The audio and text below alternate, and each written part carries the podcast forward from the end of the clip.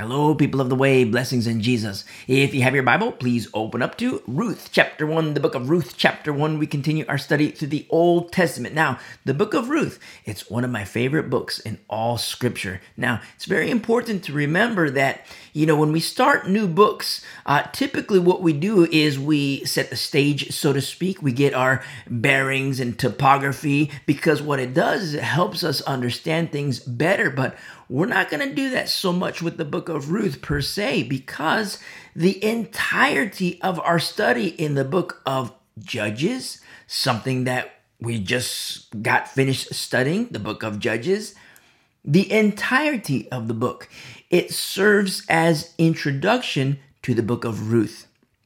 Now, do you remember, if you've been walking with us for a while, do you remember our study in Deuteronomy? The farewell discourse of old man Moses, do you remember? And do you remember how we highlighted the beauty, the beauty, beauty, beauty of a united Israel? Remember? There was old man Moses, and, you know, not to burst anyone's bubble or anything like that, but do you remember in our study in Deuteronomy how we shared that in the course of time, from the, this beautiful discourse of old man Moses in the book of Deuteronomy, how in the course of time, in Deuteronomy, there's unity in Israel. and in the course of time, we're going to start to see fractures to that unity fractures of Israel, fractures of tribes, fractures of people, fractures of families, fractures of regions. And at the time in our study in Deuteronomy, it kind of seemed like kind of like a bummer, you know, like, you know, we want to hear the good stuff. We want to hear the good stuff. And we even, you know, when we were studying, we, we even li- likened our study to that very thing where remember like Moses, Moses, Moses, tell us the good stuff. Tell us the good stuff. We want to hear the good stuff. And Moses, remember, he was relentless in telling them the truth, even the harsh truths. Very important to understand. He was relentless. And at the same time, he applied the truth to himself. Now, remember, Moses, he could not enter the promised land. And in our study in Deuteronomy, how we made mention of the very fact how we would start to see fractures in Israel, fractures in tribes, fractures in peoples, fractions all over the place. And then we have the book of Joshua, where, you know, we see how the formula is right in all Israel. And then there's the fracture in Achan. Remember our study in Joshua about Achan? And that is quickly addressed. And then we get to Judges and how the fractures grow and get worse and worse in the course of time. Now, in the book of Judges, there are moments of respite. Moments of respite. And then what happens is the Lord becomes forgotten again and again and again and again. And yes, the Lord raises up judges, and praise be to God. But what about the average Joe and the average Jane, so to speak? Remember, everyone has a choice for themselves. Everyone has a choice to make. And we say, what about the average Joe and average Jane? But what about when the so called average Joe and average Jane what about when they're not so average? What about when they're not so average? What about when they're exquisite in beauty? And these are the things that the Lord sees. Very important to understand. It's very true that we have pastors and teachers today, and their task is very, very important. But we each have a walk. Do you remember how, you know, we would very often and still, and we're going to keep on doing it, how we give examples through our time machine? Do you remember? And we've given this example before, and we mentioned it again today, where you and me say we get in my time machine and we enter the camp of Israel. And just so you know, I'm a Gentile. And maybe you're a Gentile too. Maybe not, but you and me, we get in my time machine and then we arrive near the camp of Israel. Now, what happens in the Old Testament times, we get in the time machine, we go back in time, and we arrive near the camp of Israel. Now, what happens is that we're greeted by warriors because they don't they don't know, are you know, are we friend or foe? They don't know. And you know, we tell them, you know, we want to worship your God. We want to worship the God of Abraham, Isaac, and Jacob. And remember, there are statutes in their law where you and me, we are welcomed. We are welcomed in the camp. And so you and me, we get settled, we have our tent, and then, you know, and then we hear a commotion outside. And then we, we walk outside, we're like, what happened? And then we realize someone was stoned. And we're shocked, like straight up shocked. And someone got stoned. Remember, we, we were in time machine. We, we, we went back in time. And so we see that someone was stoned and then we inquire like well, what, what happened? What did he do? And then somebody tells us oh he had idols and he refused to get right with god. And then right then at that very moment you and me were freaked out. Super super freaked out. And you know especially say for example that i had a buddha in my pocket. And then say that you're scared too because you had crystals in your pocket. And we're so freaked out that we take those things out of our pockets and we burn them we take the buddha we take the crystals and we burn them and then we find a levite and we go to the levite and we say you know levite i don't know what it, his name is but we say levite and then he tells us listen it's a good thing that you burn those things it's good that you burned the Buddha. It's good that you burned the crystals. Now, let's get you cleaned up. You see, what's happening in this example, in this description, is the means by which you and me can get cleaned up. Now, remember, these, this is the rules of engagement of the old covenant. This is what happens in the old covenant according to the law. Now, I'm not I'm not, it's not to, it's not to exalt the law, but understand that the law, as our study in Galatians, remember that the law is still holy. But it's the lesser glory. The greater glory is in the law's fulfillment, which is Jesus Christ. And so you and me, we abide in Jesus Christ today because the new covenant. We are a people of the new covenant. Very important to know this. We are a people of the new covenant, but at the same time, also understand we get in the time machine, we go back in time, but in the law, there is a means by which we can be clean according to the law. And so we go to the Levite and we say, Hey, Levite, you know, we saw that this guy got stoned and it freaked us out so much. I burned my Buddha and, you know, you burned your, you know, you, you, you say that you burned your crystals. And the priest tells us, Listen, that's good. That's a good thing that, you know, those things are your denial of idols. That's a good thing. But then he tells us, Okay, now let's get you cleaned up. And so, in accordance to the law, the means by which we're able to be clean in the sight of the Lord according to the law. And then something happens in the course of time where it started out as you and me, we were freaked out. We were scared. We started out fearing the Lord. Remember, the fear of the Lord is the beginning, beginning, beginning of wisdom. And, you know, it started out where we feared the Lord. And then in the course of time, something else happened where we learn to trust Him. We trust Him. And in trusting Him and living in His ways, something else happens. Something very special happens. We fall in love with Him. And then something special happens again, where our love for the Lord is so intense that it reaches a level of faith. We not only trust in Him, we not only love him, which are very important, but we not only fear him too, but we also have a level of faith where our hope is in him.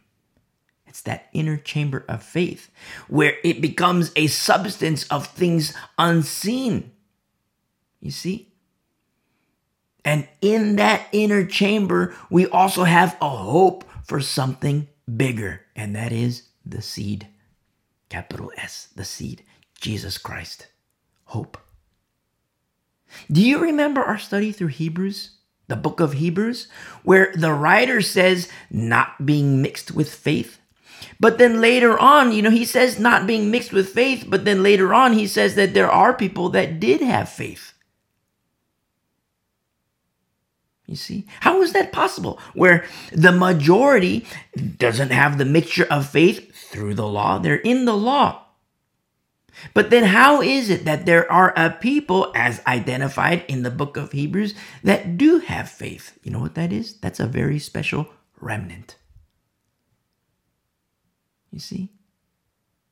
And this is what we see in the book of Ruth. This is what we see so fantastically and beautifully in the book of Ruth.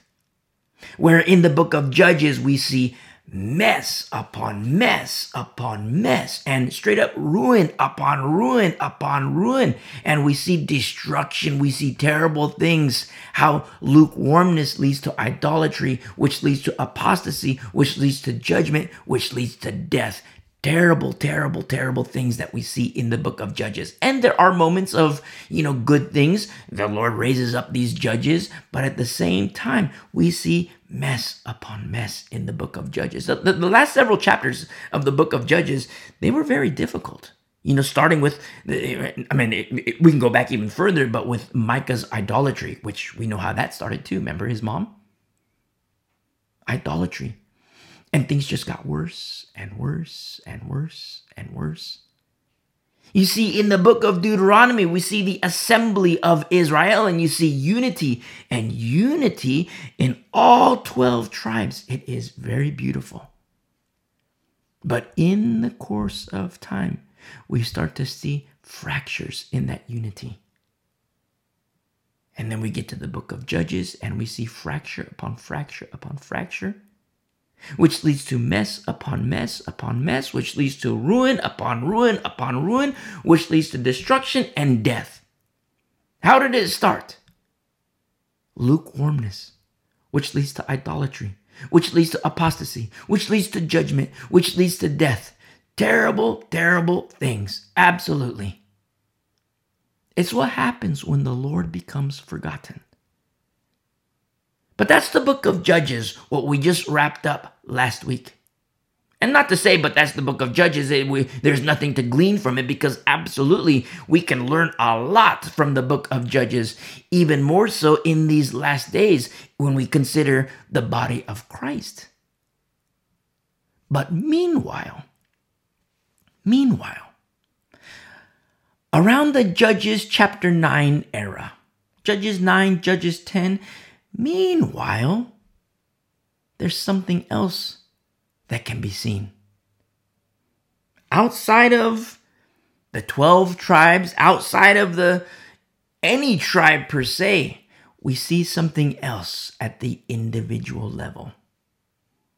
Not a people, not a tribe, individuals something so exquisitely beautiful can be seen amidst the mess. Remember, Judges? Mess upon mess upon mess, and ruin upon ruin, and the destruction. And remember, it didn't have to be this way, it never had to be this way. And we see mess everywhere. But meanwhile, we see something else. And that's where we kick off in Ruth, we see something among individuals. You see? Something the Lord absolutely sees. The Lord sees and He wants you and me, He wants us to know about it. And captured in Scripture amidst all the mess, all the destruction, is a beautiful remnant in individuals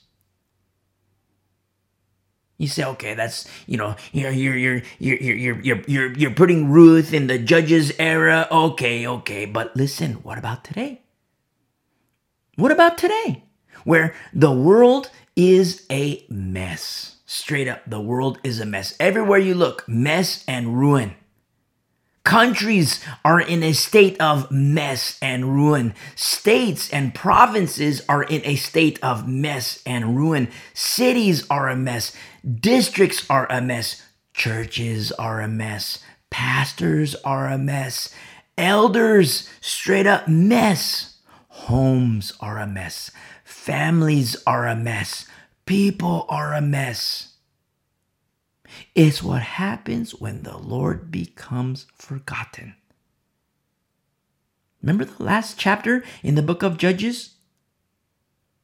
Where we discover in the last chapter that in the midst of all this mess that they had their annual celebration of the Lord, a regular event through the years where it had an appearance of honoring the Lord, but when you look at the goings on of everyday life, we quickly realize that the Lord had become forgotten. And everyone was doing what was right in their own eyes, exactly as the Word of God says. And it was true then in the Judges era, and it remains true today. But not so with the remnant. The remnant is entirely different. I mean, when we go back, I mean, if you've been walking with us for a while, you can make this connection. But if you're if you're listening for the first time or you're a new listener, you haven't been walking with us for a while, go back and listen to our study through Deuteronomy. And you'll see, like, wow, the assembly of Israel, wow, it's so beautiful. And they're unified. Remember, this is not first generation, it's second generation. First generation is dead. It's the second generation in Deuteronomy. And Caleb and Joshua. Don't forget Caleb and Joshua too. And you see in Deuteronomy, it's like, wow, there's unity in Israel, which is a beautiful thing. But what happens is that in the course of time, the Lord becomes forgotten. But then you see something different in the remnant. You see? Among the remnant is found the faithful. People who remember the Lord. When everybody has forgotten the Lord, who hasn't? It's the remnant. The remnant who remembers the Lord and honors the Lord and worships the Lord. And the Most High God, God of Abraham, Isaac, and Jacob. And the Lord changes Jacob's name to Israel the God of Abraham, Isaac, and Jacob, who has a son, Jesus Christ. He sees these individuals, he sees the remnant. And just so you know, before we begin our study in the book of Ruth, just so you know, when we consider the remnant, this is straight up Smyrna and Philadelphia territory the biblical Smyrna, the biblical Philadelphia, the biblical remnant. I mean, sometimes people, you know, oh, look, I'm part of the Philadelphian church. I'm part of the Philadelphian church. And they have confidence in being a part of the Philadelphian church. And it's not to say that a believer can't have that confidence. But when fruits and works are examined, sometimes confidence can be misplaced because it reveals Laodicea and not Philadelphia. You see? And then Christians, believers, oh, how dare you, how dare you. I believe in the finished work of the cross. Now, listen, to that I say amen. But is God done? Is God done? You see? Because Jesus Christ is the author and finisher and author and perfecter of our faith. You see? There is growth and maturity that needs to happen. Remember in our study in Hebrews 5 and 6, if the Lord permits. You see? Very important to understand these realities in the life of the believer, even more so in these last days. And no way am I suggesting that it was okay to, you know, behave in the manner of Laodicea, that it was okay 20 years ago or 50 years ago or 100 years ago, but even more so in these last days. Things are coming to pass We are in the days of fulfillment. We are a last days generation. And God isn't finished. So many times, Christians, believers, oh, I believe in the finished work of the cross, and that's a beautiful thing. But at the same time, also understand that the Lord, He's not done with us. There is still growth and maturity that has to happen in the life of a believer. But remember, if the Lord permits. And if you're listening for the first time and you're wondering, like, what is he talking about? If the Lord permits, go back and listen to our study through Hebrews 5 and 6.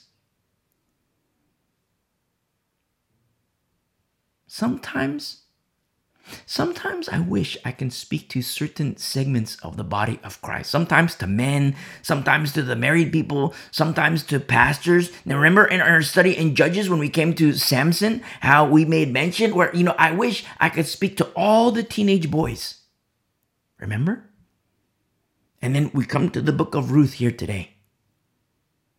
And I wish I could speak to every single female in the faith, especially the young girls and teenage girls, because the book of Ruth, it's one of the most romantic books in all of scripture. One of the most romantic accounts ever told, only rivaled by one. And that is your betrothal and future marriage to the coming bridegroom. Amidst all the mess that we see in the land. Remember, we just got done with the book of Judges, where we see the mess upon mess, and it it's heartbreaking. It's heart wrenching. It, we, we read, we study, and we look at the book of Judges. It's like, wow, it never had to be this way. And yet we see this beauty in the book of Ruth. You see? And in our generation, amidst all the straight up mess that we see everywhere we look, we see mess upon mess and ruin upon ruin and destruction across the land. And just as we see in the judges' generation, there is still an exquisite beauty to be found and it's only among the remnant. Only among the remnant. That the Lord, He absolutely sees and He absolutely knows. And this I speak of you, beloved saint. At the individual level, we speak of you. At the individual level, The book of Ruth, one of the most romantic stories ever told, rivaled only by one you unto Jesus, the better love story, unto the better husband, unto the better marriage. Now, before we begin, before we begin, there is one verse that I request that you hold tightly in your heart during our studies and it is found in Romans 7. Turn really quick to Romans 7, Romans chapter 7. It's said to a special people by Brother Paul, but I'm going to boil it down further to the special person. Because in the middle of verse 4, Romans chapter 7, in verse 4, Brother Paul says this. He says, You also have become dead to the law through the body of Christ that you may be married to another, to him who was raised from the dead. And that's what we request that you hold tightly in your heart. That you are dead to the law through the body of Christ, that you may be married to another, to him who was raised from the dead. Because, Brother Paul, what he's doing, he also speaks of their better marriage unto the better husband. You see? And in the midst of all the mess and ruin and destruction that we see in the book of Judges. Book of Judges is very difficult. Now, the book of Judges with the difficulties that we studied, we also see moments of respite We also see moments of rest in the land, but even that rest starts to dissipate. But in the midst of all the mess that we see in the book of Judges, we see certain individuals. We gaze upon certain individuals, a certain sequence of events that we see, and we can behold their beauty. We can behold their exquisite elegance. I'm so in love with the book of Ruth. And so we begin our study in Ruth chapter 1. And in verse 1, we read, Now it came to pass in the days when the judges ruled that there was a famine in the land. Now, remember, the Lord, He promises bountiful blessings. You know, some passages of Scripture promise blessing upon blessing upon blessing, where the Lord's just going to blow us away with blessings. There are promises. But at the same time, we must never forget effectuation. Never.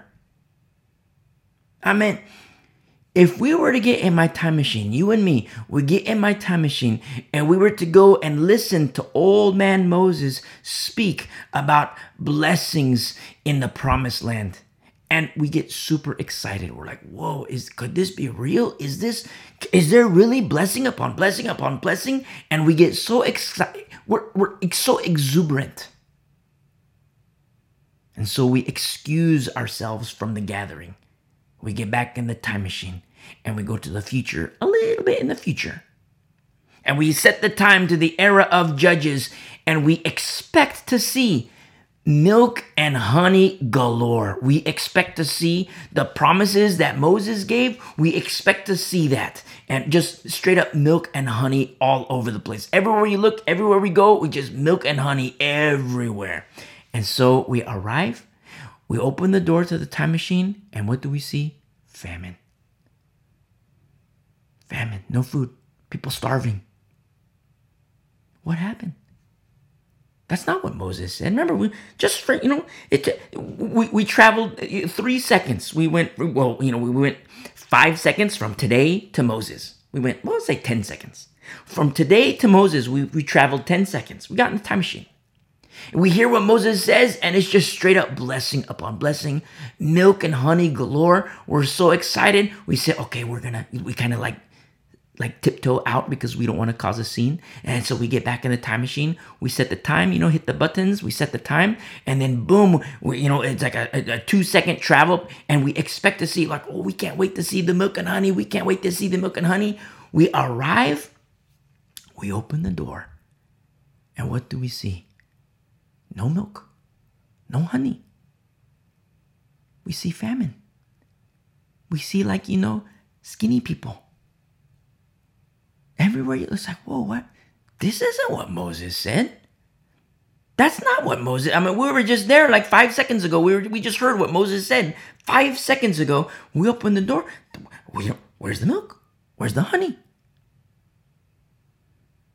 And then we remember, because our teacher told us. We remember how our teacher told us that effectuation of promise requires obedience. You see? Removal of obedience is removal of promise. And then we realize, like, whoa, there's a lot of disobedience in the land. Because, you know, Moses says milk and honey, milk and honey, milk and honey. We get out of the time machine, no milk, no honey. What happened? Disobedience. You see? It's what disobedience is what happens when the Lord becomes forgotten. And remember, the book of Ruth, it's kind of encapsulated in the judges generation. And in this era of judges, there is a family.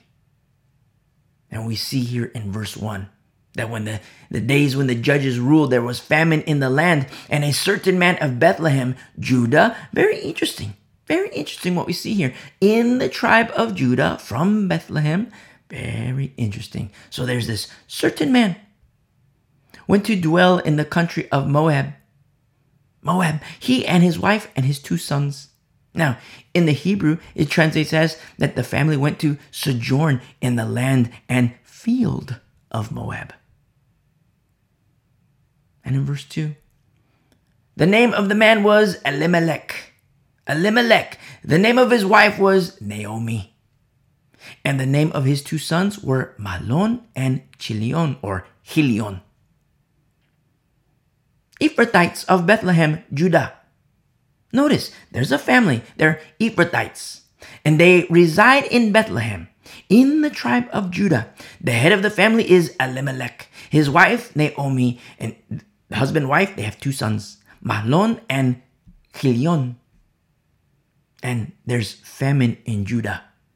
And there's famine in Judah, so what do they do? They sojourn.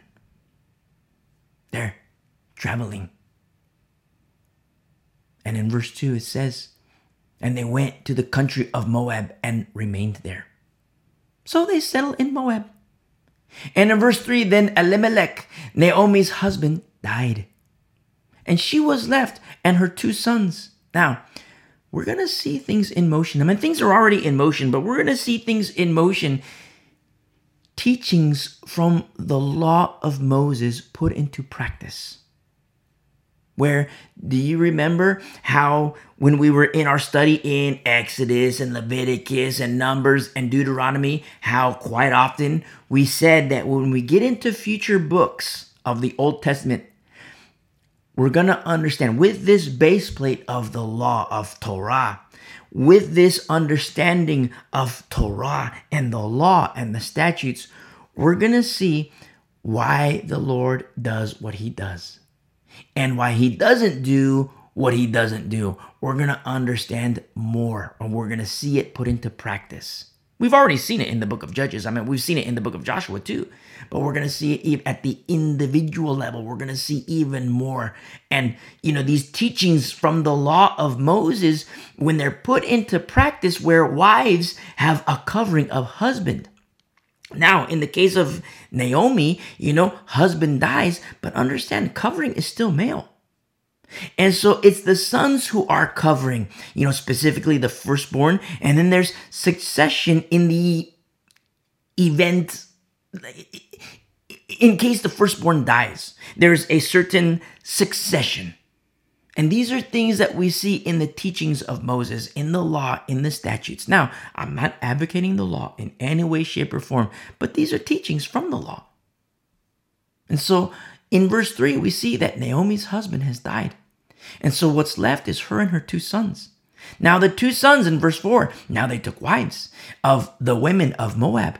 The name of one was Orpah, and the name of the other was Ruth and they dwelt there about 10 years. So the two Ephrathite men, Mahlon and Chilion, they take wives. They take wives. But they take wives that are not Ephrathite. They take wives that are not of Judah. They take wives of Moab. Gentiles. Gentile women. Very interesting. Ruth is Gentile. She's of Moab. So they dwell in Moab for about 10 years. And then in verse 5, we see something. Then both Mahlon and Chilion also died. So the women survived her two sons and her husband. You see? Naomi. Naomi, the woman survived her two sons and her husband. This biological family is all gone. There's only one surviving member, the matriarch, Naomi who no longer has a male covering. Notice what's happening here. Remember, we have the base plate of the law. We have the base plate of the teachings of Moses. We have this understanding of Torah. And we see things put into motion. But at the same time, where do we see the application of the law in the lives of people? Remember, this is the judge's generation. And the entire book of the uh, Judges, the entire book serves as introduction to the book of Ruth because amidst all the mess, mess in Israel, mess in tribes, mess in peoples, mess in homes, we see something different. We see something different with Naomi. And here she is the surviving, sole surviving member of the family. Husband has died. sons have died? And in verse 6, we see something. Then she arose with her daughters in law that she might return from the country of Moab, for she had heard in the for she had heard in the country of Moab that the Lord had visited his people by giving them bread. So she has no more husband, no more sons, and she's gonna return to Judah. Now, remember, there's famine in the land, but now the Lord has provided bread. Remember in our study in the book of Judges how we look at the jumper cables? And then when restoration comes, we know why it comes. So there's famine in the land, but then when restoration comes, there's no more famine in the land. The Lord visited his people by giving them bread. So we know, like, you know, what, what what's happening uh, in in the land, but at the same time, we look at this particular family.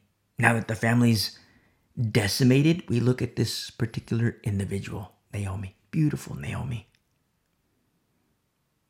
Now, this sole survivor, this matriarch, her sons were married, who they also didn't have male coverings. So the husbands have died now. So Naomi, she's without her sons. Her sons were adult male. They had wives and now they died. So there's why you have three widows, a group of three women, no male covering. And in verse 7, therefore she went out from that place where she was, and her two daughters in law with her, and they went on their way to return to the land of Judah. And they, so they started on their journey to, to Judah, but then Naomi stops. In verse 8, we see, and Naomi said to her two daughters in law, she says, Go, go, return each to her mother's house. The Lord deal kindly with you, as you have dealt with the dead and with me. So remember, in, in, in the, the two women, they're Gentiles, they're Moabites. They didn't deal harshly with Naomi with the death of the man, you know, her husband and two sons. They didn't deal harshly with her at all. And in reciprocating their kindness, Naomi tells them, Go back home. Return home. The Lord deal kindly with you as you've done to me, as you, you've been kind to me. There's no animosity here. It's just the opposite. It's this beautiful union. And for the two Gentile women, Naomi, she wants them to stay in Moab. They have family in Moab. It's Naomi who's the sojourner. And so Naomi continues to tell the two women, remember, they're, all widows now. All three women are widows. And Naomi, she tells the two women, she says in verse 9, she says, The Lord grant that you may find rest, each in the house of her husband. So, because of death, all three women are free from the laws of marriage. Because of death, they're free from the law of marriage. The law of marriage no longer applies because their husbands are dead. And Naomi, in a sense, what happens is she t- starts to talk to them about the next husband for her two daughters in law.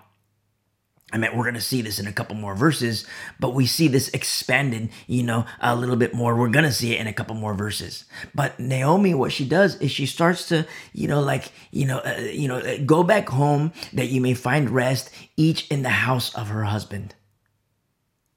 And we see in verse 9, so she kissed them, and they lifted up their voices and wept. What a beautiful moment for these women. Beautiful, beautiful moment. It's sad, yes Sorrow, absolutely.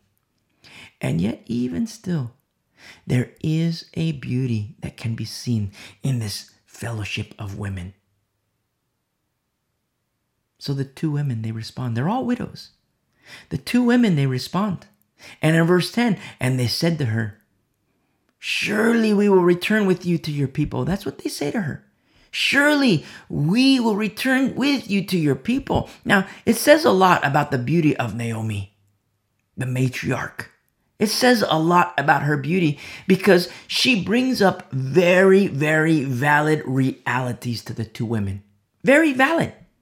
And they have a choice to make. But what is their choice? We're with you, Naomi. That's their choice. We're with you, Naomi. But then Naomi presses further.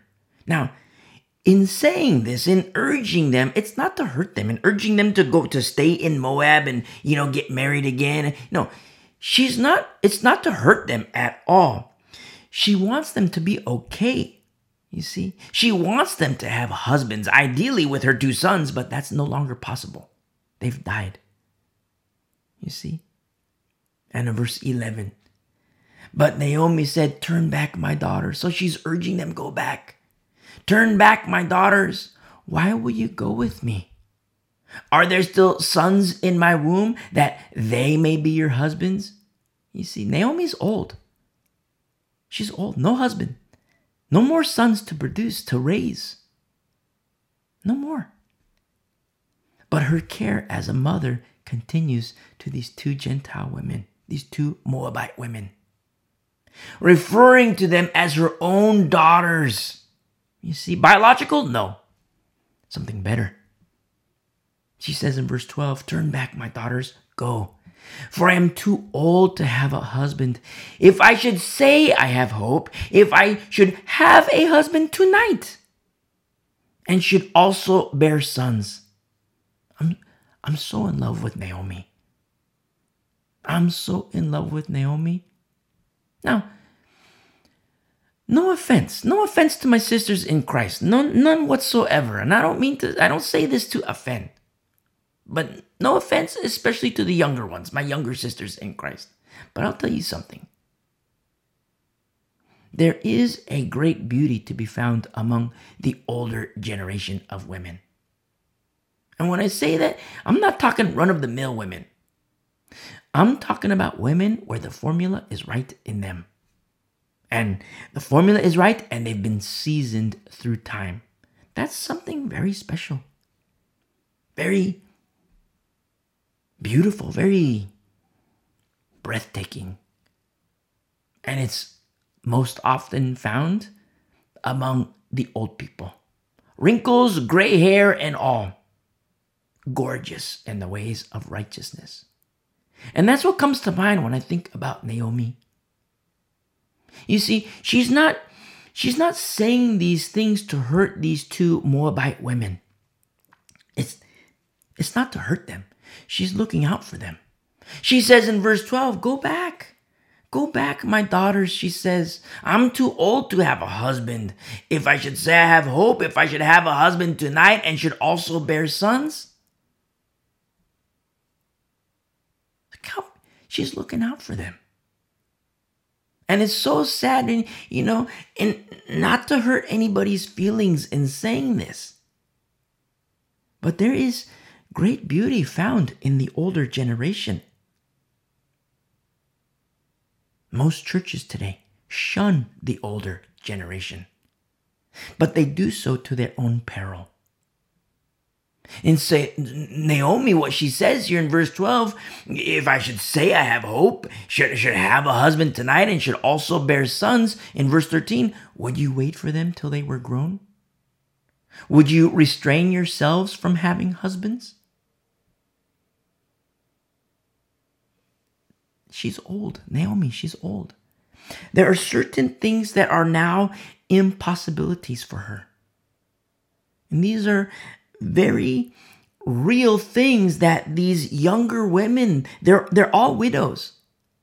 But these younger women they have to understand because they are applicable to them. If Naomi's if if I were to have a child if I were to have a, a son would you wait for them till they were full grown? Would you restrain yourselves from having husbands and so that's why Naomi, she's the older lady, the matriarch. And she's telling them, listen, go back home. Go back to what you know. Go back to your families. Go back to what you're accustomed to. She's looking out for them. And I want to say something to my sisters who are single. I get, I understand the desire to be married. I mean, maybe not to the not to the, the degree that you do, but it's understandable and it's not a bad thing at all. But never, ever, ever, ever forget our marriage, your marriage unto Jesus. Never. The wedding hasn't happened yet. It is a future event. But never forget your marriage unto Jesus, the better husband. And sometimes women, you know, even, you know, young teenagers, you know, oh, but, you know, I, I want to be married and I want to bear children. Listen, that's not a bad thing either. That's not a bad thing. But remember when we looked at Romans 7? Because in Romans 7, it is also written, you know, when, when Paul says that you may that you may be married to another to him. And he says to bear fruit unto him. It's a spiritual fruit. You see? And it's just another perspective that will help us together grow and understand and mature in Christ. Never ever forget the better marriage, the better husband. And sometimes Christians lose sight of that, both male and female. But I wish I could speak to, you know, all my sisters in Christ. Sometimes we lose sight of this. Never forget the better marriage unto the better husband, and that's Jesus Christ. Now, to those married, there's also another perspective that comes with maturity where Paul says, Let the married be as though they are not married. You see? That we may please the Lord. A lot of married people don't like hearing that. A lot of married Christians don't like hearing that. Well, what do you mean? That we're married, but you want us to pretend that we're not married? No, no, no, no, no. And that comes with maturity but it's that we may please the Lord. Very important to understand. And Naomi, what she's doing, she's the matriarch, an older, older gal. Beautiful. And she's bringing up these real issues to Orpah and Ruth. The very, very real issues. And here in the Old Testament, where we observe Israel according to the flesh, and Naomi is telling them, Will you wait, my daughters? Will you wait? I mean, you know, if, I should marry again and have, and if I should give birth again, and if I should have a son again, you know, are you gonna wait for that son to to grow up? Are you gonna wait? And you know, if you don't wait for that, are you gonna restrain yourselves? Are you gonna wait? And so what she's doing is she's telling them, Stay here. She's looking out for them. As painful as it is, she's looking out for them.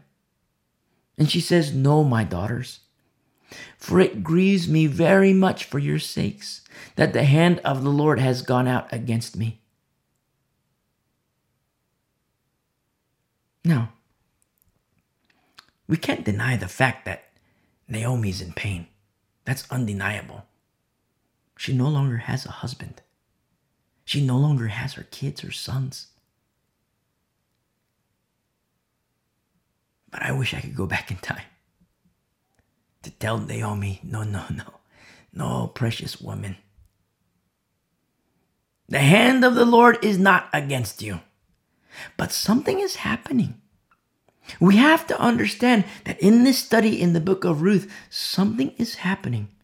And Naomi, she's not presently privy to. Remember, this is the in the times in the era of the judges.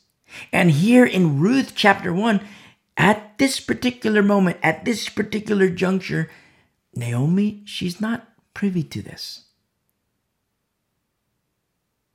And the Lord, He's seeing everything. And captured in the canon of Scripture, the Lord, He's showing us too. He wants you and me to know this. And so, what happens in verse 14? In this fellowship of three women, three widows, what happens in verse 14? Then they lifted up their voices and wept again. Whoa, just like in verse 9. They lift up their voice and weep. And they do it again here in verse 14. They do it again.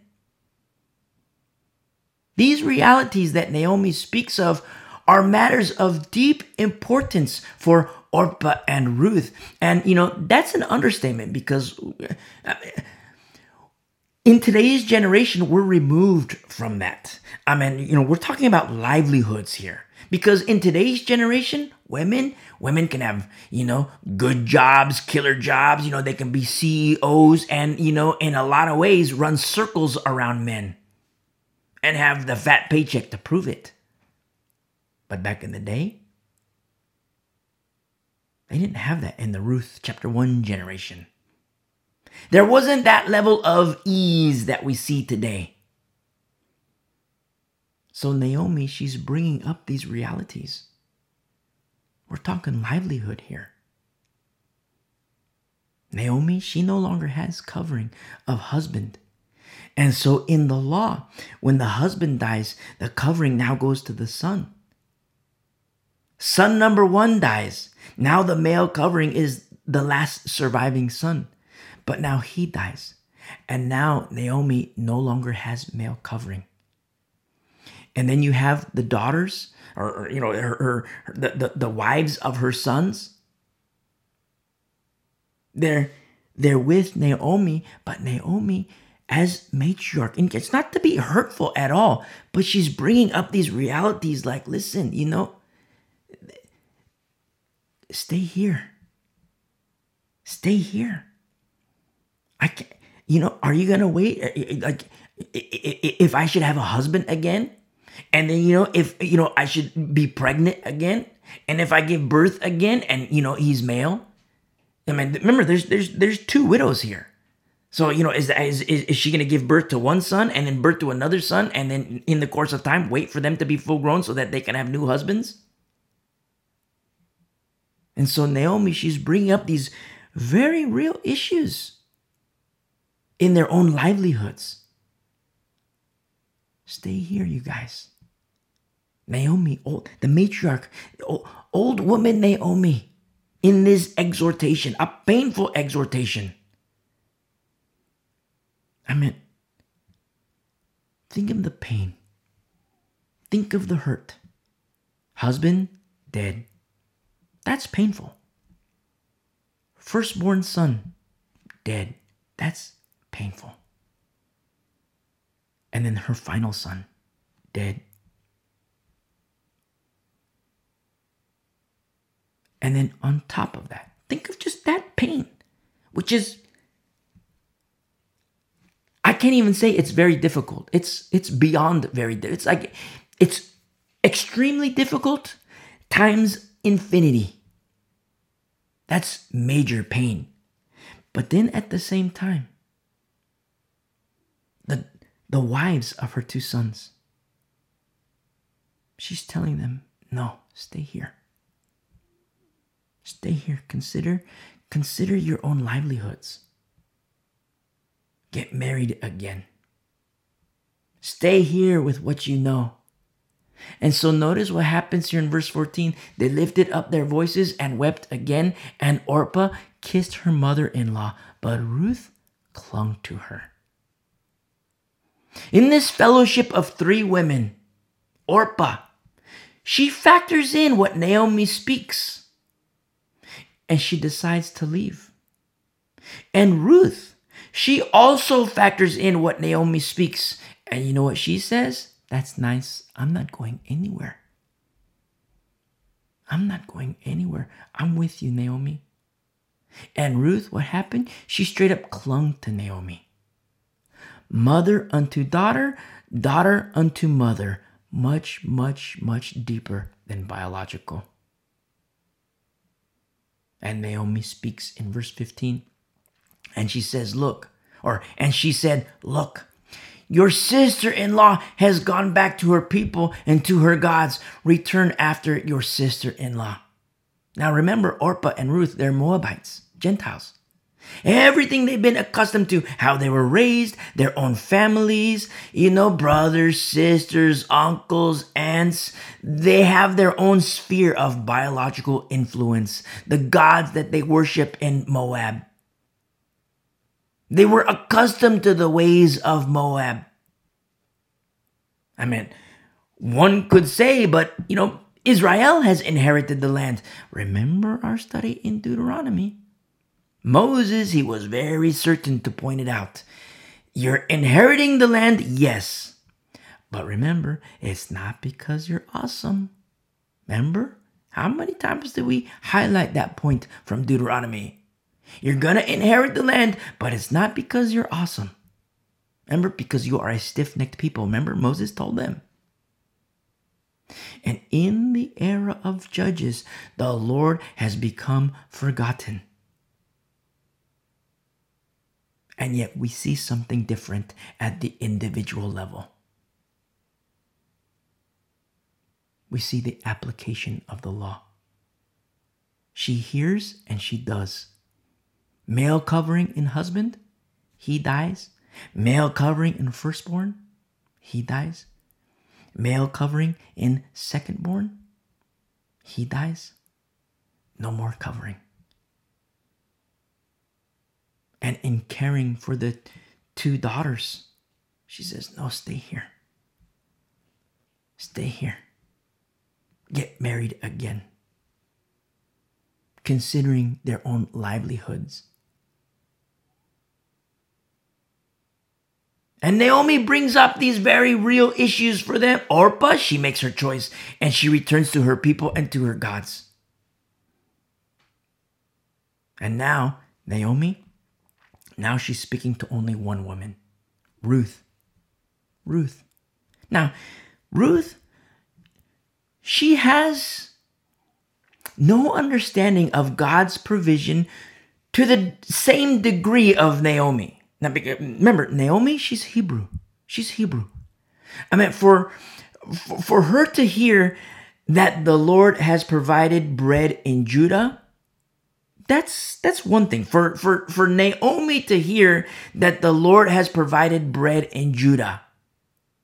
She's Hebrew. She has that understanding. She has that understanding of, you know, what she was taught, you know, by her own parents among her own people. She's Hebrew.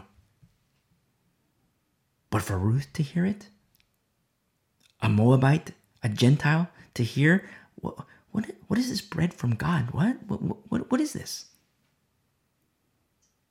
For Ruth to hear that is different than for Naomi to hear that. Very important to understand. Remember, Ruth is Gentile, Moabite. The gods that were known to her as Moabite. And there was this intersection of the God of Abraham, Isaac, and Jacob during her marriage. Ruth, married to a Hebrew. And this intersection, yes, there was this intersection, but as experiential at that level, especially historically, Ruth didn't have that. I mean, just for example, I'm American. I was going to say, say I'm American, but you know, I'm American. Just so you know, I'm American and I teach presently from America. But if you and me say you're also American and we were to travel to Japan, and you and me were in America and we go to Japan, so we leave LAX and we, we land in Japan, Tokyo. And there we are in Tokyo. And we can talk to a Japanese person about America, but at the experiential level, they don't understand.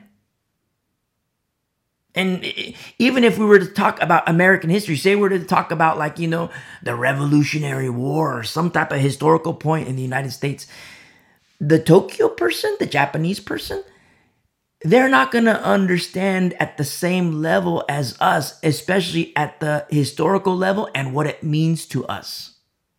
It's a little different. And vice versa. Say the Japanese person were to fly from Tokyo to LAX and have a discussion to, with us about the history of Japan and life in Japan. We can kind of get an idea of what he or she is talking about. But at the experiential level, it's different for the Japanese person. And that's what's happening with Ruth. For for Naomi to hear that, wow, you know, we hear that there's, you know, bread from God. And, and so, you know, I'm going to Judah, I'm going to Bethlehem. At the experiential level, it's one thing for Naomi. But for Ruth and Orpah, they don't have that. The same way you and me with the Japanese or the Japanese with us. It's the same way. Ruth doesn't have that. And yet, factor in these realities that she has to consider for her own livelihood. She still clings to Naomi. Mother to daughter, daughter to mother. Not biological, deeper, better. Notice what we see here in verse 16. But Ruth said, Entreat me not to leave you. I'm so in love with Ruth. Entreat me not to leave you, she says. Look what's happening. Three husbands have died. We have three widows. Now there is this push or urging, so to speak, and not in a bad way at all. It's the matriarch Naomi saying, Hey, stay here, you guys. Stay here, my daughters. You know, I can't produce husbands for you. And if I could, would you wait? She says, No, stay here. You can get married again and your livelihoods, everything's going to be fine for you. And there's this urging for separation, which isn't in a bad way at all. Naomi, she's looking out as mother unto daughters. She's looking out for them. And what happens? They lift up their voices and weep.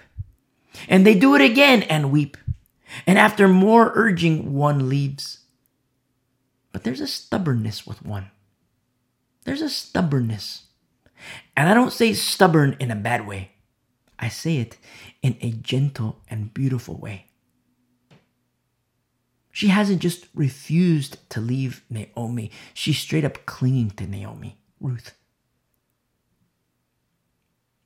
And in this gentle stubbornness, she's refusing to heed Naomi. And we often associate strong refusals and stubbornness with things carnal, and they absolutely can be.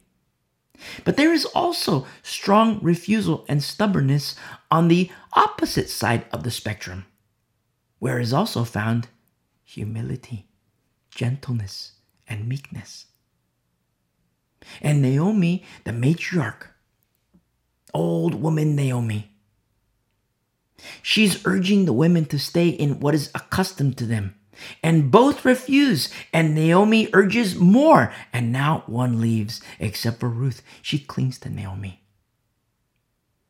She says to her, entreat me not to leave you. Ruth says to her, entreat me not to leave you. You know what that is? Beg me not to leave you. Her request unto matriarch Naomi, beg me not to leave you. Have you ever desired to be desired? And not in a carnal sense but something much, much deeper, where you desire to be with the person because it's home. Location and place irrelevant. You desire home. Remember, Naomi, the matriarch, old woman Naomi, she's not going to retire in the Hamptons. She's not going to retire in Barbados. No. Ruth isn't wanting to piggyback or leech off Naomi. And, you know, we have to have things in proper perspective here. Naomi herself is in a pickle because there's no male covering. Her husband is dead. Her sons are dead, and that's devastating for. I mean, when we look at this series of events that unfold in our studies in the book of Ruth, we can't forget that pain.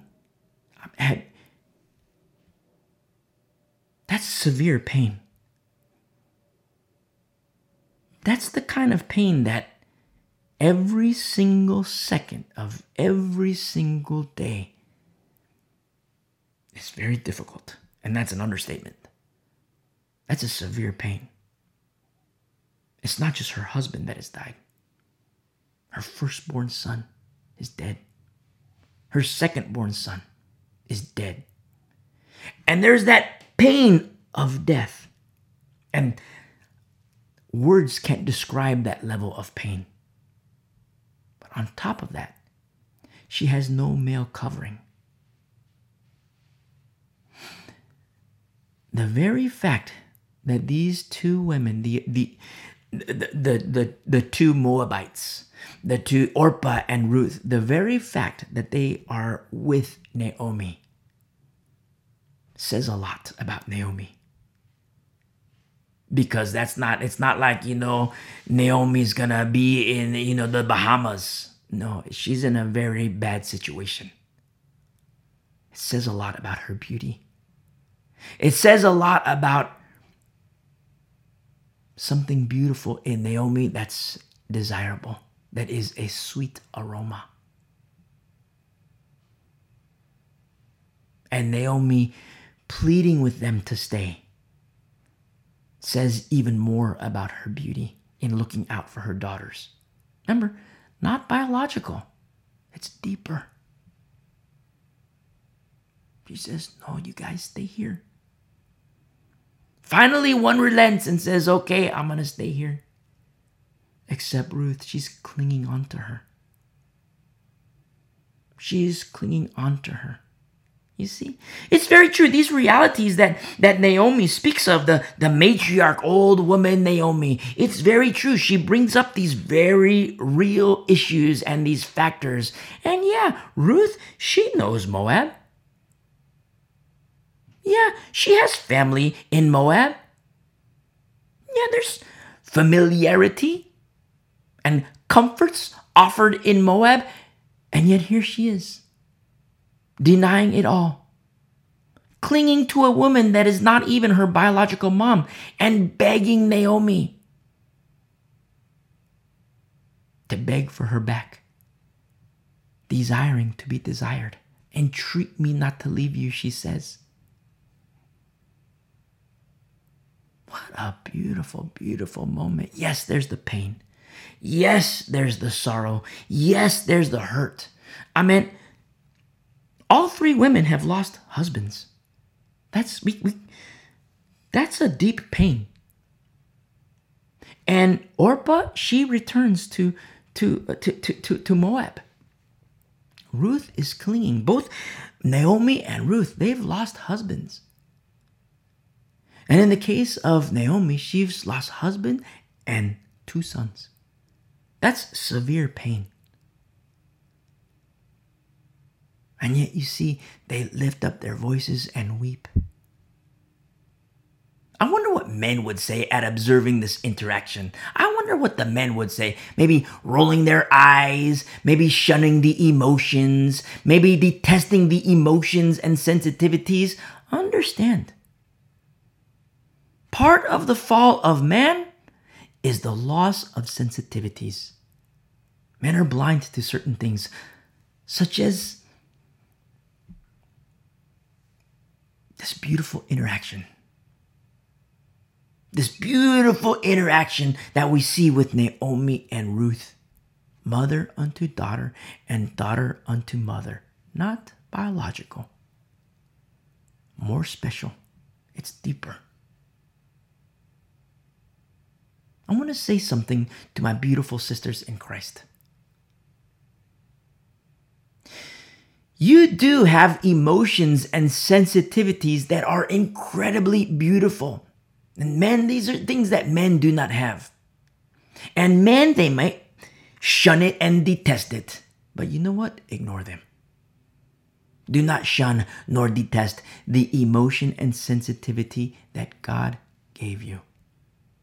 Do not shun them. God gave them to you. But, but, but, but, but, but. You must understand formula. You must. Because clinging to something wrong is deadly. Straight up deadly. You cling to something wrong, it's deadly. Yes, have beautiful emotion. Yes, have beautiful sensitivities. Those are things that the Lord gave you. But you have to understand formula. Because you cling to something wrong, it will bring great harm to you and those with you. For example, for example, remember when Paul says in the uh, uh, uh Corinthian church, he says, You have 10,000 teachers, but one father? Now, consider Chloe. Consider Chloe. Consider the God given emotions and sensitivities of beautiful Chloe. Where Chloe, she has an assortment of 10,000 teachers to cling to. I mean, one could look at her situation and think Chloe is perfectly fine because she has a wide array of teachers. But when we understand formula, we know that there are inherent dangers to the 10,000 teachers. And so what does she do? She clings to Paul. You see? Now consider the sisters in Chloe's home in that fellowship with their God given emotions and sensitivities. You see? Remember, a plethora of pastors, a plethora of elders, a plethora of teachers, and a whole lot of mess in Corinth. You see? But with these God given sensitivities, God given emotions, guidance of the Holy Spirit, and understanding of formula, where was Goshen? You see? It was in Chloe's home. When all the mess spread across Corinth, where was it safe? Observe where the safety was. You see? That was a beautiful fellowship. Women, home fellowship. Let us not forget that it was the disciples at the crucifixion of our Lord. Let us not forget that it was the disciples, it was the men who were the scaredy cats. The women had great courage. Turn really quick to 2 Timothy chapter 3. 2 Timothy chapter 3.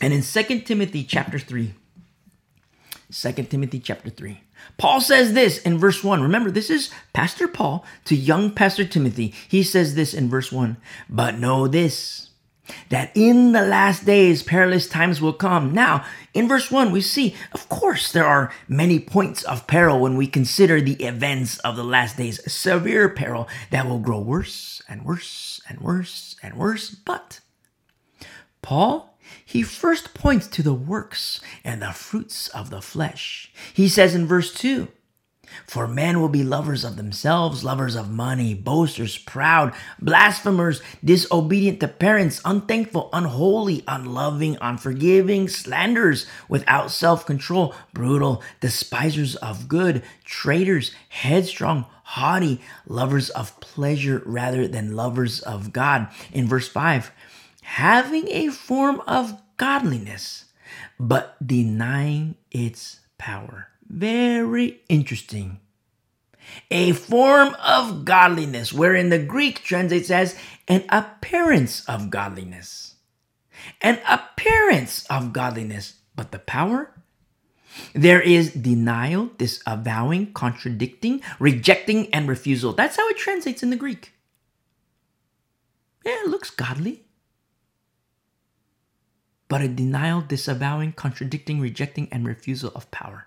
No power, no oil, no light. But they have an appearance of godliness. Very important. Because today we have pastors who claim the power and the moving and the gifting of the Holy Spirit is not for today. That's what pastors today are saying. They say it was for the early church. We have pastors today who say the Holy Spirit is found at the cemetery.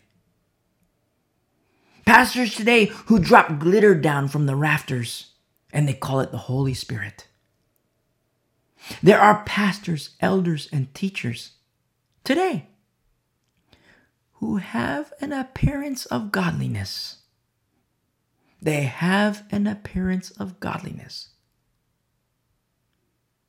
But the fruit and the works reveals something else that they deny, contradict, and reject the power of this godliness. It looks godly. They look it. But when you look closer, they ain't it. And Paul says this. He says in verse 5, having a form of godliness but denying its power. And he says, and from such people turn away, exclamation point. From such people turn away, exclamation point. He says in verse 6 For of this sort are those who creep into households and make captives of gullible women, loaded down with sins, led away by various lusts, always learning and never able, never able, never able to come to the knowledge of the truth. That's what Paul says to Timothy. Pastor Paul to Pastor Timothy. Remember, this isn't Paul's letter to the body. This is Paul's letter to Pastor Timothy. Very important. Paul doesn't tell the body to turn away from such people. Paul tells the pastor to turn away from such people. And in speaking to Timothy about these matters, he speaks about the gullible women that Paul points out. And these gullible women, they do have their God given sensitivities and God given emotions, but they do not understand formula. You see? Take a pastor today.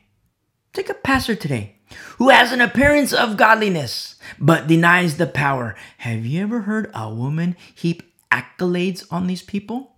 I mean, men do it too, but I'm specifically pointing out the women. I mean, Paul does it here. And they heap all these accolades a pastor who says that the power and the moving and the gifts of the Holy Spirit were for another dispensation, they're not for today. You know what that is? That's denying the power. And the pastor says, Oh, and while you're at it, go ahead and take the mark of the beast, you'll still be saved. These are things that are being taught today in pulpits from pastors. And that's what the pastors say. Have you ever heard a woman heap nothing but accolades on such men? And then the woman buys book after book after book after book and reads more and reads and reads and reads and reads. Such women, such women fulfill scripture. Such women fulfill scripture. Always learning but never able to come to the knowledge of the truth. Remember, knowledge is a gift of the Holy Spirit. And we see, remember our study in the book of Acts, the Holy Spirit skips over. You see? Knowledge is a gift of the Holy Spirit, and we see the Holy Spirit skips over it still happens today. The Holy Spirit skips over, just like we see in the book of Acts. These women fulfill scripture because they're always learning, but never able to come to the knowledge of the truth, except we see truth is withheld, which fulfills even more scripture. Because they have no love of the truth the sovereign God gives them strong delusion that they will believe the lie. It's judgment. Straight up, it's God's judgment, which fulfills even more scripture. Judgment comes first to the house of God. You see, the woman submits herself to the pastor exactly like the Bible says, but without understanding formula. And the thousands of it is also written, she submits herself to the wrong pastor. And Paul, he doesn't tell the women to separate from these men. He tells Pastor Timothy to separate from these men. Turn really quick to 1 Timothy chapter 4. 1 Timothy chapter 4.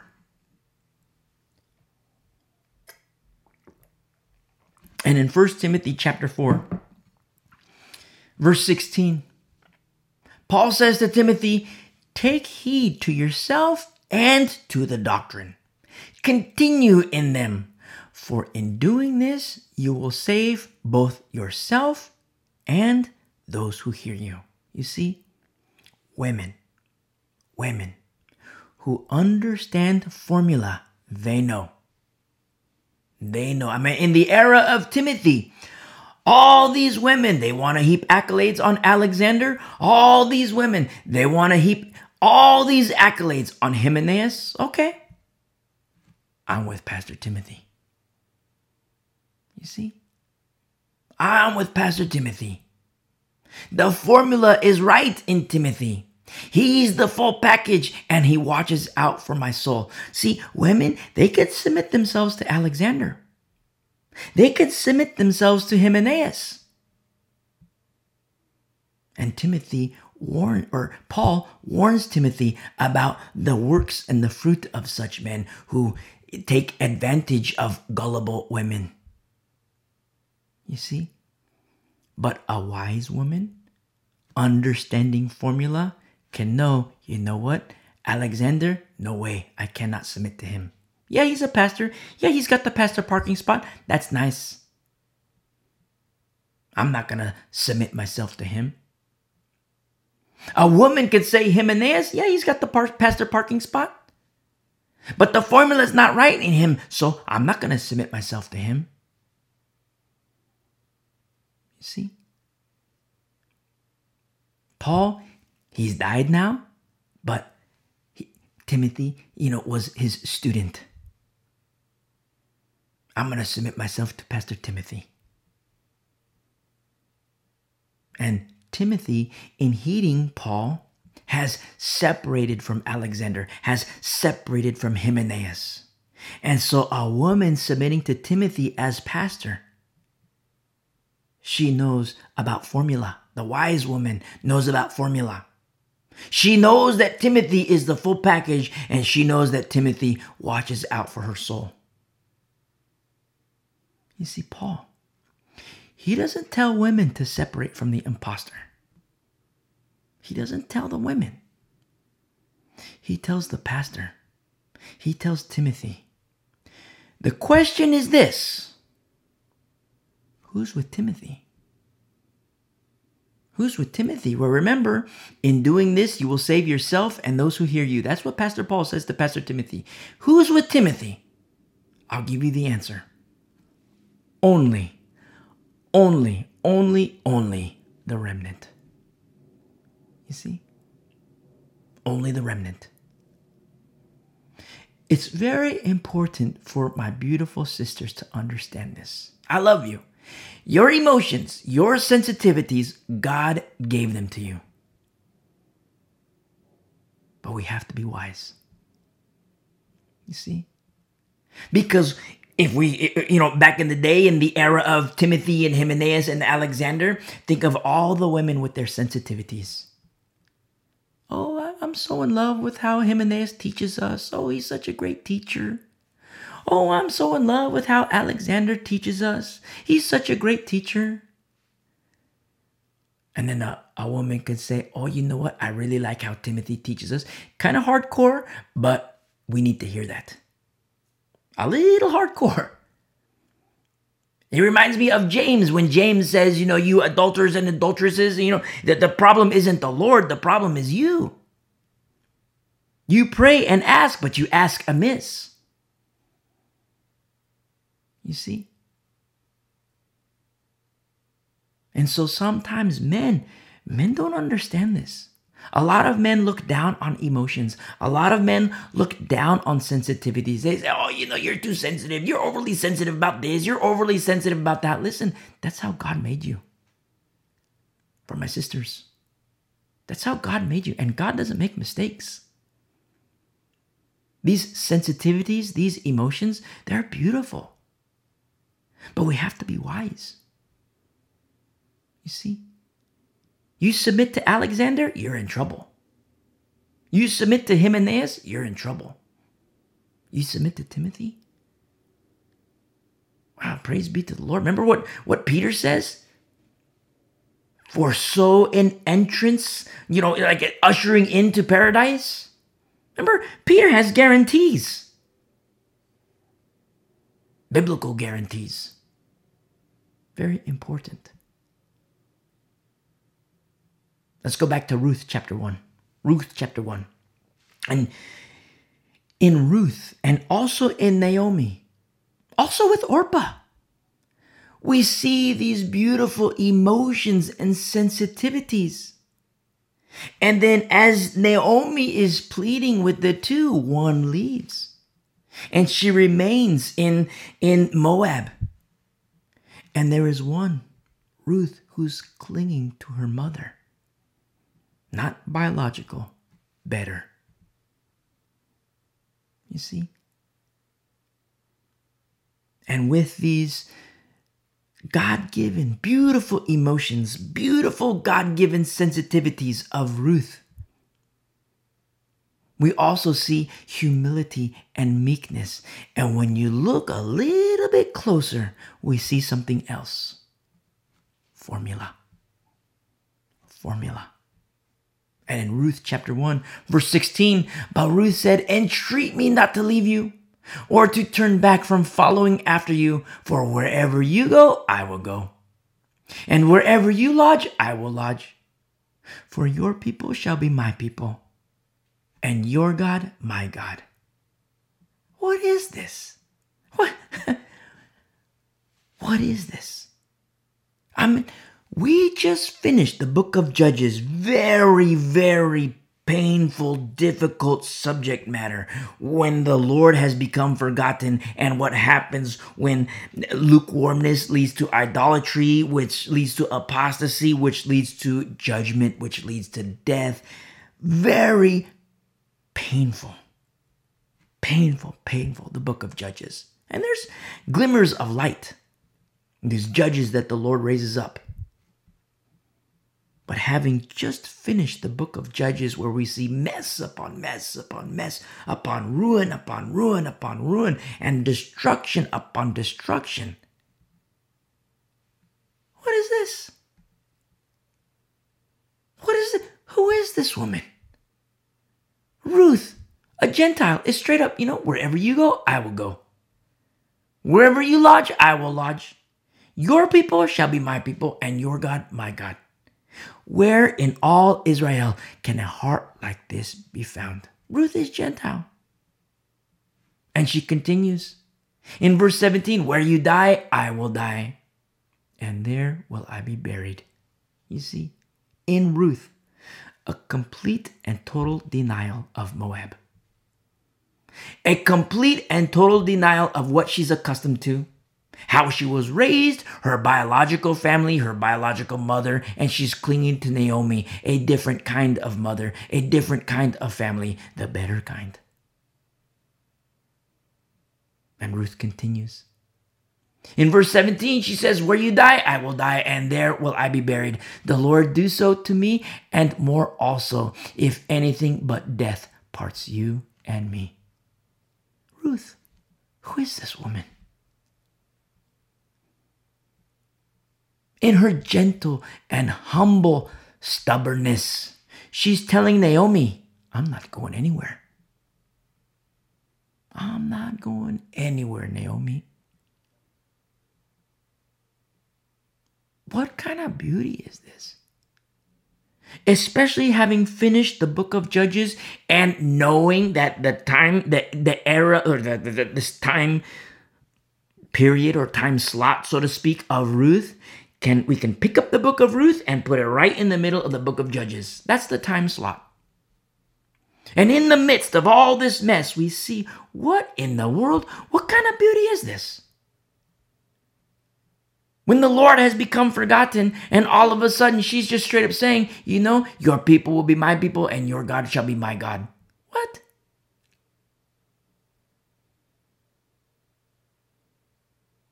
I want to say something to my sisters, young and old. There is nothing. There is nothing more beautiful, nothing more exquisite, nothing more gorgeous than righteousness. Nothing. I don't care how chubby you are. I don't care how skinny you are. I don't care how wrinkly you are. I don't care if you're missing a leg. I don't care if you're missing an arm. I don't care if you're missing two legs. There is nothing more gorgeous than righteousness. Remember, we just finished Judges. Painful passages.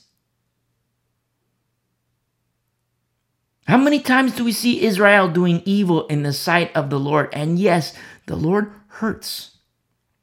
But picture his delight. Picture the Lord's delight when his eyes gaze upon this Gentile named Ruth. Telling Naomi, Gentile telling Hebrew, daughter telling mother. Not biological, better. And Ruth saying, Your people, my people. Your God, my God. What a sweet aroma. In the midst of all the mess, you see this profound beauty. So, what does Naomi think of this stubbornness of Ruth? Well, we see in verse 18 when she saw that she was determined to go with her, she stopped speaking to her. she stopped speaking to her. Now, in the year 2023, today, we're somewhat distanced from Naomi and Ruth. But we can't lose sight. We can't lose sight of the fact of the the range of emotions alone is through the roof. I mean, they're both widows. Both have lost husbands. They've both experienced loss, major loss. The lineage of Naomi, according to the flesh, it's done. It's done. Naomi gave birth to two sons, nursed them, raised them, and now they're dead. We can't lose sight of that. The severity of pain.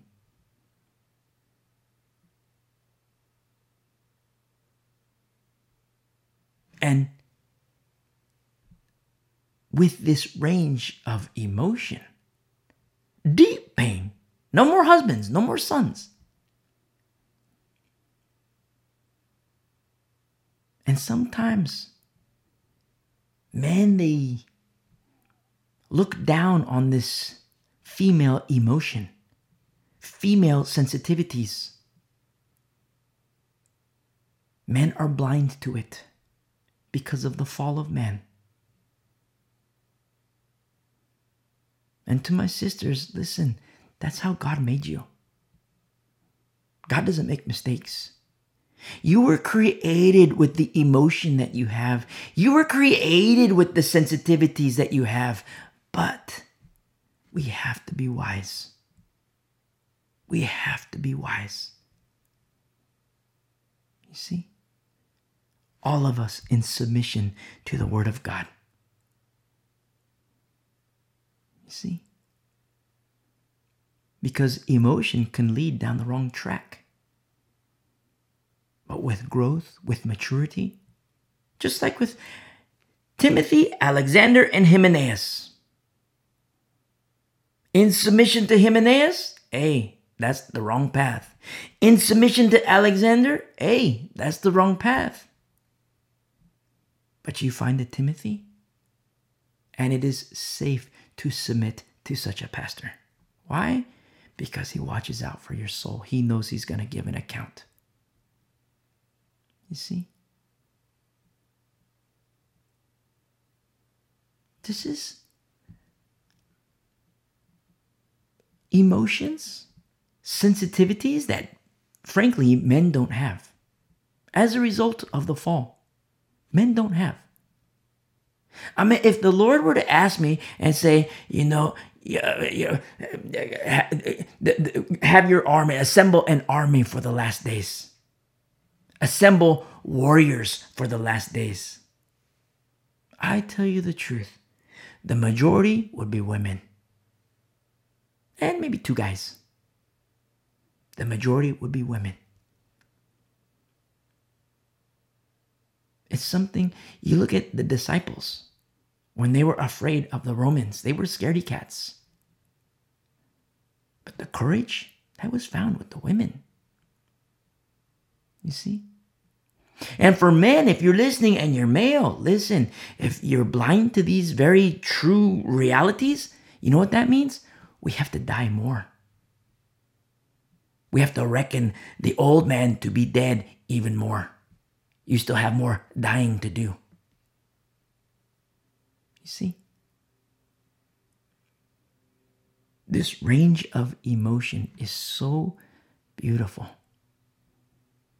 undeniable pain. Death has happened to Naomi and Ruth and Orpah. Orpah went back to Moab. And in this beautiful fellowship, a beautiful union of two women, in verse 19, now the two of them went until they came to Bethlehem. And it happened that when they had come to Bethlehem, that all the city was excited because of them. And the women said, Is this Naomi? But she said to them, Do not call me Naomi, call me Mara. Whoa. In the Hebrew, Naomi means grace. Mara in the Hebrew means angry and bitter. Whoa. This is undeniable. The heart of Naomi is straight up broken. Broken. I mean, that's an understatement. She's in pain. She's in severe pain. She hurts. But understand, we serve a mighty God. Keep this pain of hers. Keep it in mind as we observe the events that unfold in the coming weeks in our study in the book of Ruth. And Naomi says, Don't call me Naomi. Naomi means grace. Don't call me that. She says, Call me Mara. Angry and bitter. Look at the death. No husband. Firstborn, gone. Secondborn, gone. No male covering. She's not going to retire in the Hamptons, Barbados. She's not, no. She's not going to Boca. She's in severe pain. Don't call me Grace. Don't call me Naomi. Call me angry. Call me bitter. Call me Mara. For the Almighty has dealt very bitterly with me. She says in verse 21 I went out full and the Lord has brought me home again empty. Why do you call me Naomi? Since the Lord has testified against me and the Almighty has afflicted me. Undeniable pain. The pain of a wife, the pain of a mother. No more husband, no more son, number one, no more son, number two. And she left Bethlehem with husband and sons. That's how she left. She comes back without them. That's severe pain. I mean, if husband wasn't enough, then if son wasn't enough, both sons are gone. That's deep, deep, deep pain. Sometimes those who hurt get very mad at Christians. Because the believer, the Christian, just throws out a Bible verse to problems and situations without a higher degree of tenderness where a person experiences devastating loss, just like Naomi. Undeniable pain. And the Christian just throws out a verse and expects something good. Listen, if you're listening, and I've described you where you have experienced loss and you get mad at Christians. You get mad at believers who just they throw out a verse and expect you to be fine and dandy. And you've experienced this loss and a loved one is no longer with you. I only make this one simple request unto you. Just one. Walk with me. That's it. Walk with me. Hold my hand, I'll hold yours, and we'll walk together. That's it. Walk with me.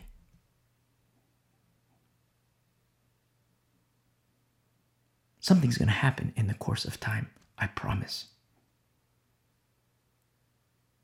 In verse 22 say so Naomi returned and Ruth the Moabitess her daughter-in-law with her who returned from the country of Moab. Now they came to Bethlehem at the beginning of barley harvest. We've come to the end of chapter 1 in the book of Ruth, chapter 1.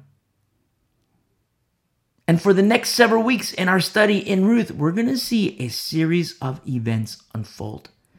And we're going to see the goodness of the Lord. We're going to see the goodness of his mighty works, his mighty hand, his tender hand, his love, his care. And we're going to see ashes traded in for beauty to the beautiful people of the way, a remnant of these last days. God bless you. I love you.